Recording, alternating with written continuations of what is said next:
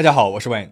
那今天我们来说说年少成名里难得的走的比较顺遂，甚至是越走越勇的一位泰勒·斯威夫特。当然，我们更多的是轻易的叫他梅梅或者泰勒斯，还有一个更加古早的昵称小清新。从一个十三岁拎着吉他勇闯乐团的泡面头少女，到如今的音乐产业 icon，这一路她经历了什么？她是怎么做到的呢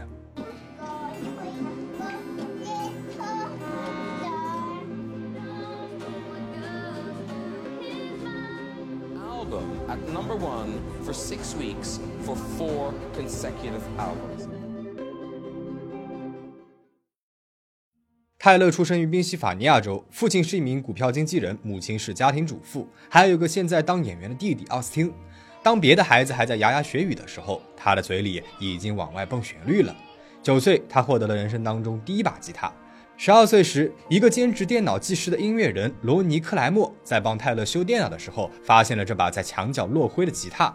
罗尼心血来潮地问了一句：“想让我教你几个和弦吗？”这天晚上，泰勒拨响了人生当中的第一个和弦。在罗尼的帮助下，他又写了人生当中的第一首歌《幸运的你》。从这里开始，就能够看出他最早的创作风格了，唱自己。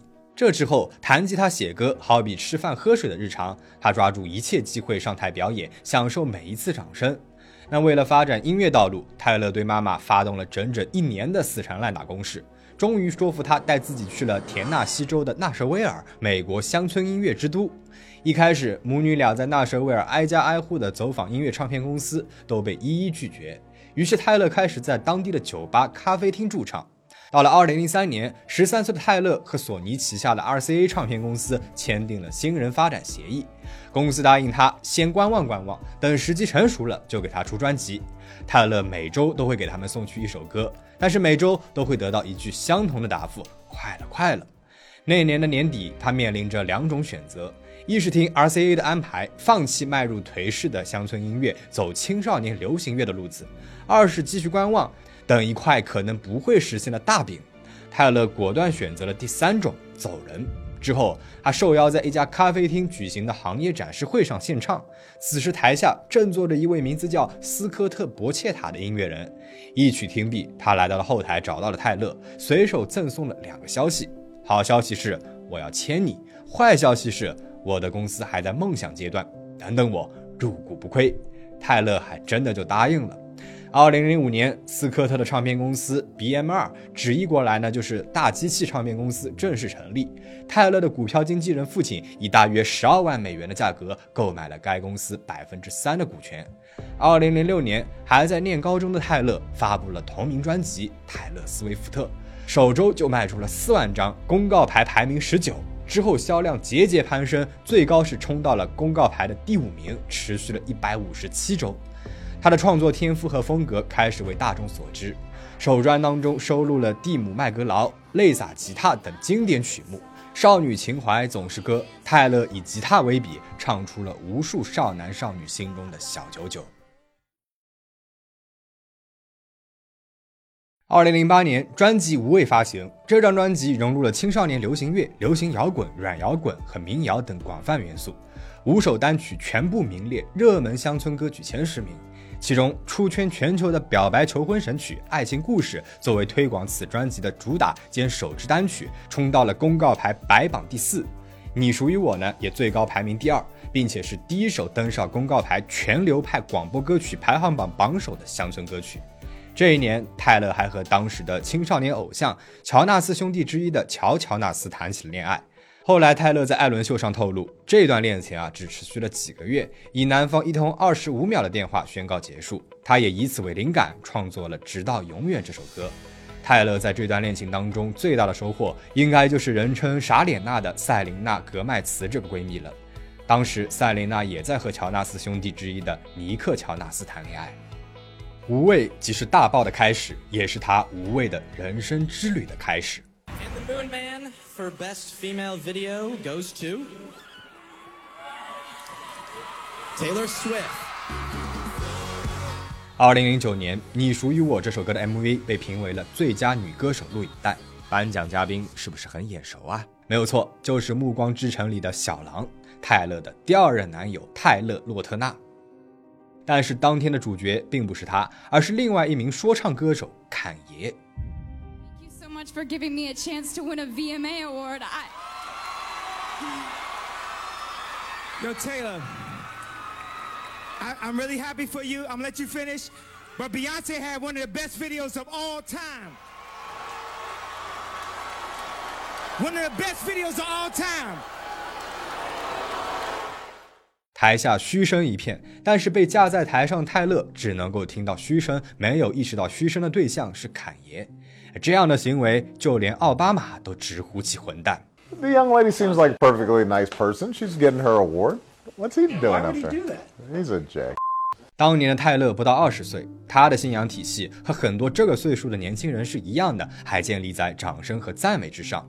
那这个台上十几秒的失措身影，在台下可能需要几年的时间去转身。集邮女、虚伪脸是后来几年黑粉们社交平台上的高频词汇。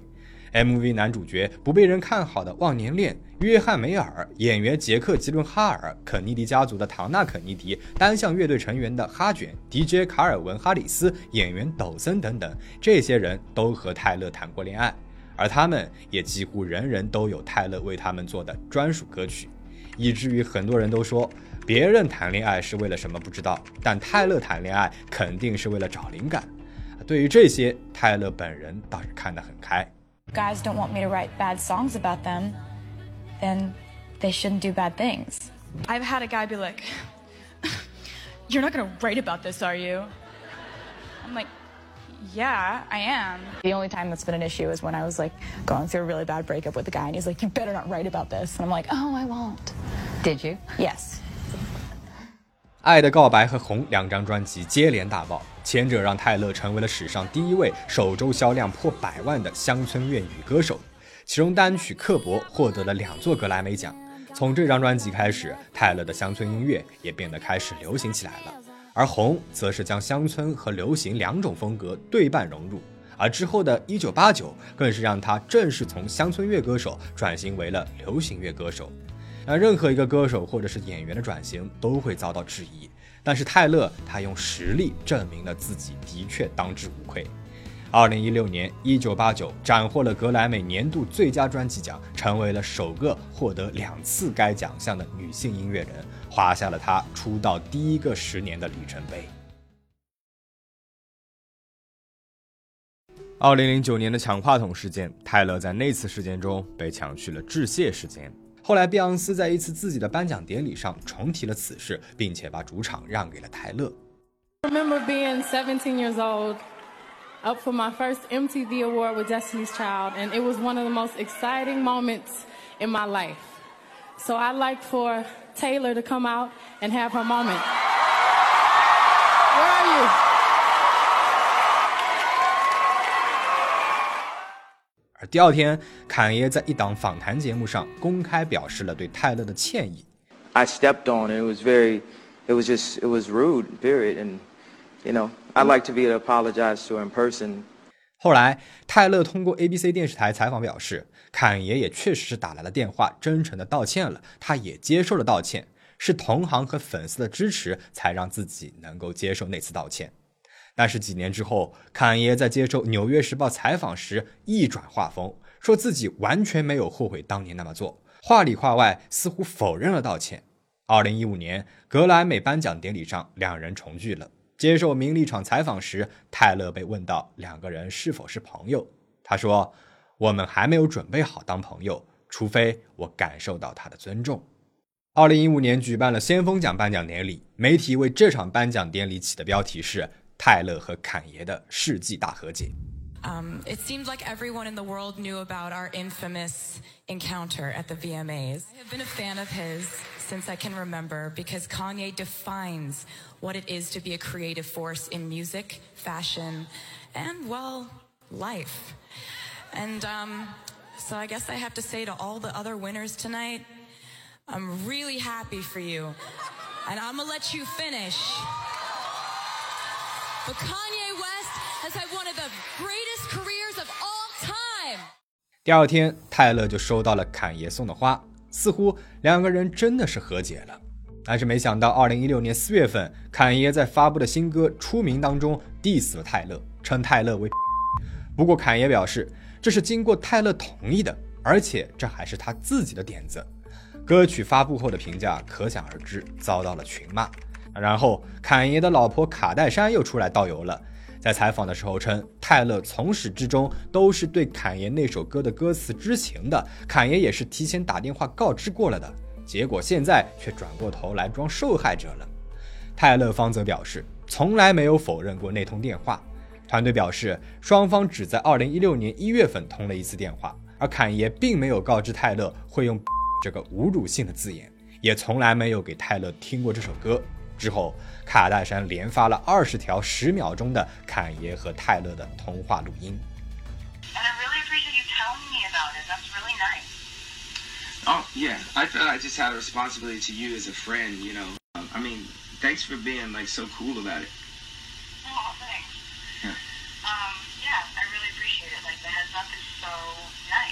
而二零二零年，在一名黑客泄露的二十分钟未剪辑版录音中，坎爷确实没告诉泰勒他会用这个词。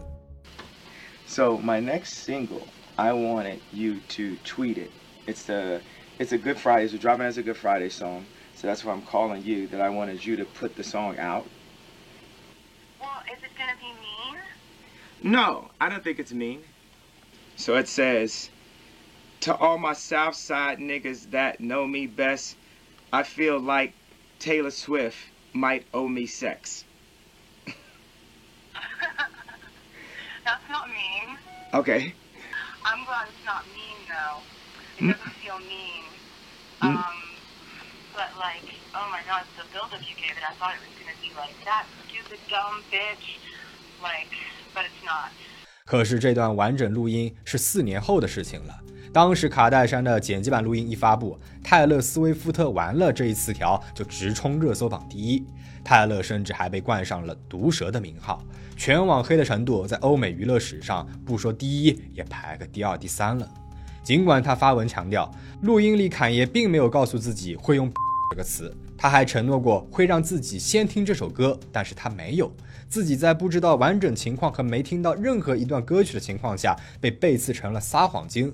他称自己不想参与这场争端，从2009年时就不想，但没有人相信他。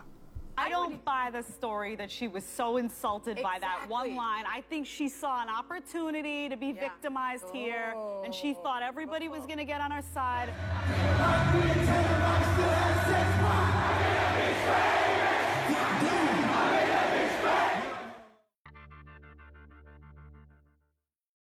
录音事件后，泰勒进入了一年多的沉寂期，很少在网络现身。直到2017年8月份，才因为一场官司闹出了一些动静。 他起诉了一名 DJ 大卫·穆勒。四年前的2013年，一次合影当中，穆勒将手放在了泰勒裙下的私密部位。泰勒的团队告知了穆勒的老板，将此人给开除。2015年9月份，穆勒起诉了泰勒诽谤罪，称对方虚假指控导致自己丢失了工作，索赔300万美元的收入损失。泰勒反诉，索赔一美元。2017年8月4号，泰勒胜诉了。法官判定泰勒方与穆勒的解雇不构成关系，无需支付三百万美元。泰勒呢则被予以赔偿一美元，但是对方至今都没有支付。二零一七年十一月份，沉寂许久的泰勒再次出现了，带着他的名誉在乐坛炸开了锅。名誉拿下了二零一八年公告牌年度专辑榜首第一，首周销量一百二十七万。泰勒成为了首个连续四张专辑首周销量破百万的歌手。回应、质疑、过往态度，在这张专辑里一一展现。新的泰勒带着他新的记录、新的成绩强势回归，只是这成绩的归属又成了一个问题。二零一九年十一月份，泰勒在 IG 上发布了一篇控诉帖，结合他之前在 Tumblr 上发布了一个帖子，总结一下呢，大概就是这样的。我们在前面提到过，新手村时期的泰勒在纳什维尔遇到了一个伯乐斯科特·伯切塔，并且加入了他创立的大机器唱片公司。而泰勒的父亲呢，还买下了一部分公司的股权。之后，泰勒在老东家一待就是十一年的时间，总共是发布了六张专辑。到了二零一七年十一月份，泰勒和大机器的合约到期了，本来应该是好聚好散的，但是博切塔呢，却把这六张专辑的版权卖给了斯库特·布朗。这个布朗又是谁呢？他是贾斯汀·比伯、A 妹等明星的经纪人，也是侃爷 MV 和录音事件时期的经纪人。如今版权又卖给了仇人，泰勒将无权表演或者使用这些歌曲。如果想要拿回这些专辑的版权，就得用新专辑去交换，一部新的交换一部旧的。泰勒对版权问题一向很重视，早在2015年就和苹果音乐在这个问题上 battle 过了，使苹果音乐取消了会员三个月试用时期不向歌手付费的政策，成为了全球第一个开启音乐付费的歌手，并且为很多刚出道的小歌手争取了一定的权益。面对专辑的版权问题，从2017年开始，泰勒方就积极的争取购买，但是大机器始终是咬紧不放松。针对泰勒的控诉，大机器呢还发布了一篇声明，提到了以下几点：一、泰勒的父亲作为五位持股人之一，未出席股东大会，其中三位大股东对版权收卖决定表示赞同，所占股权达到了百分之九十二。二，博杰塔在放出版权购买新闻之前，短信通知过了泰勒。三，这些年公司没亏待过泰勒，他有大把的机会拿回母带 MV 的版权，但是他选择离开大机器。即使这样，博切塔也没有加以阻拦。最后，泰勒方决定用当初保留的出版权，重新的录制了这六张专辑所有歌曲，并且发布，以获得完全版权。于是呢，就有了如今的泰勒版后缀，也就是重制版。这也为这起事件画上了一个相对完美的句号。时间来到了二零二零年，之前讲的泰勒与侃爷的完整版录音被放出了，全网呢又开始还泰勒清白了。但此时的他已经不太在乎这些声音。与此同时，疫情期间，泰勒劳模附体，连发两张专辑《美丽传说》《很久传说》。没有因为创作量巨大和新冠疫情降低品质质感，流行度俱佳，使他获得了第六十三届格莱美年度专辑奖和全英音乐奖最高荣誉 Icon 偶像大奖。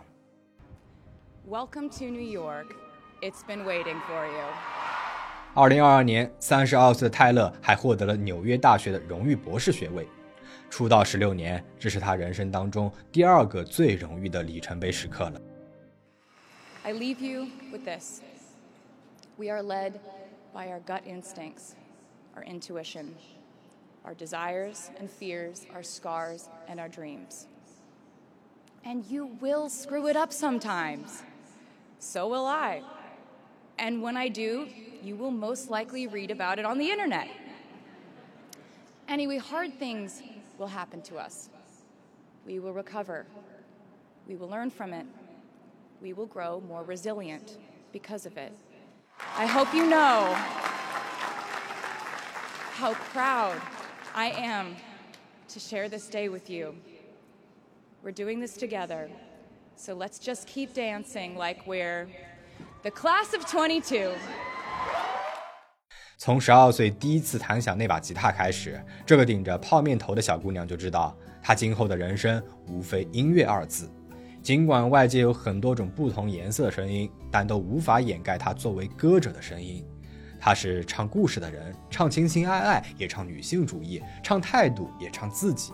对音乐的热爱和创作的坚持，使他能够成为音乐产业 icon 的基石。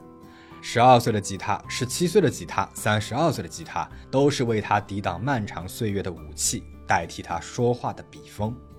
希望今天泰勒的故事能够激励到你。人生很长，我们要面对的有很多。愿你不被轻易打倒，保持初心，活出自己的精彩。I want to still have a sharp pen and a thin skin and an open heart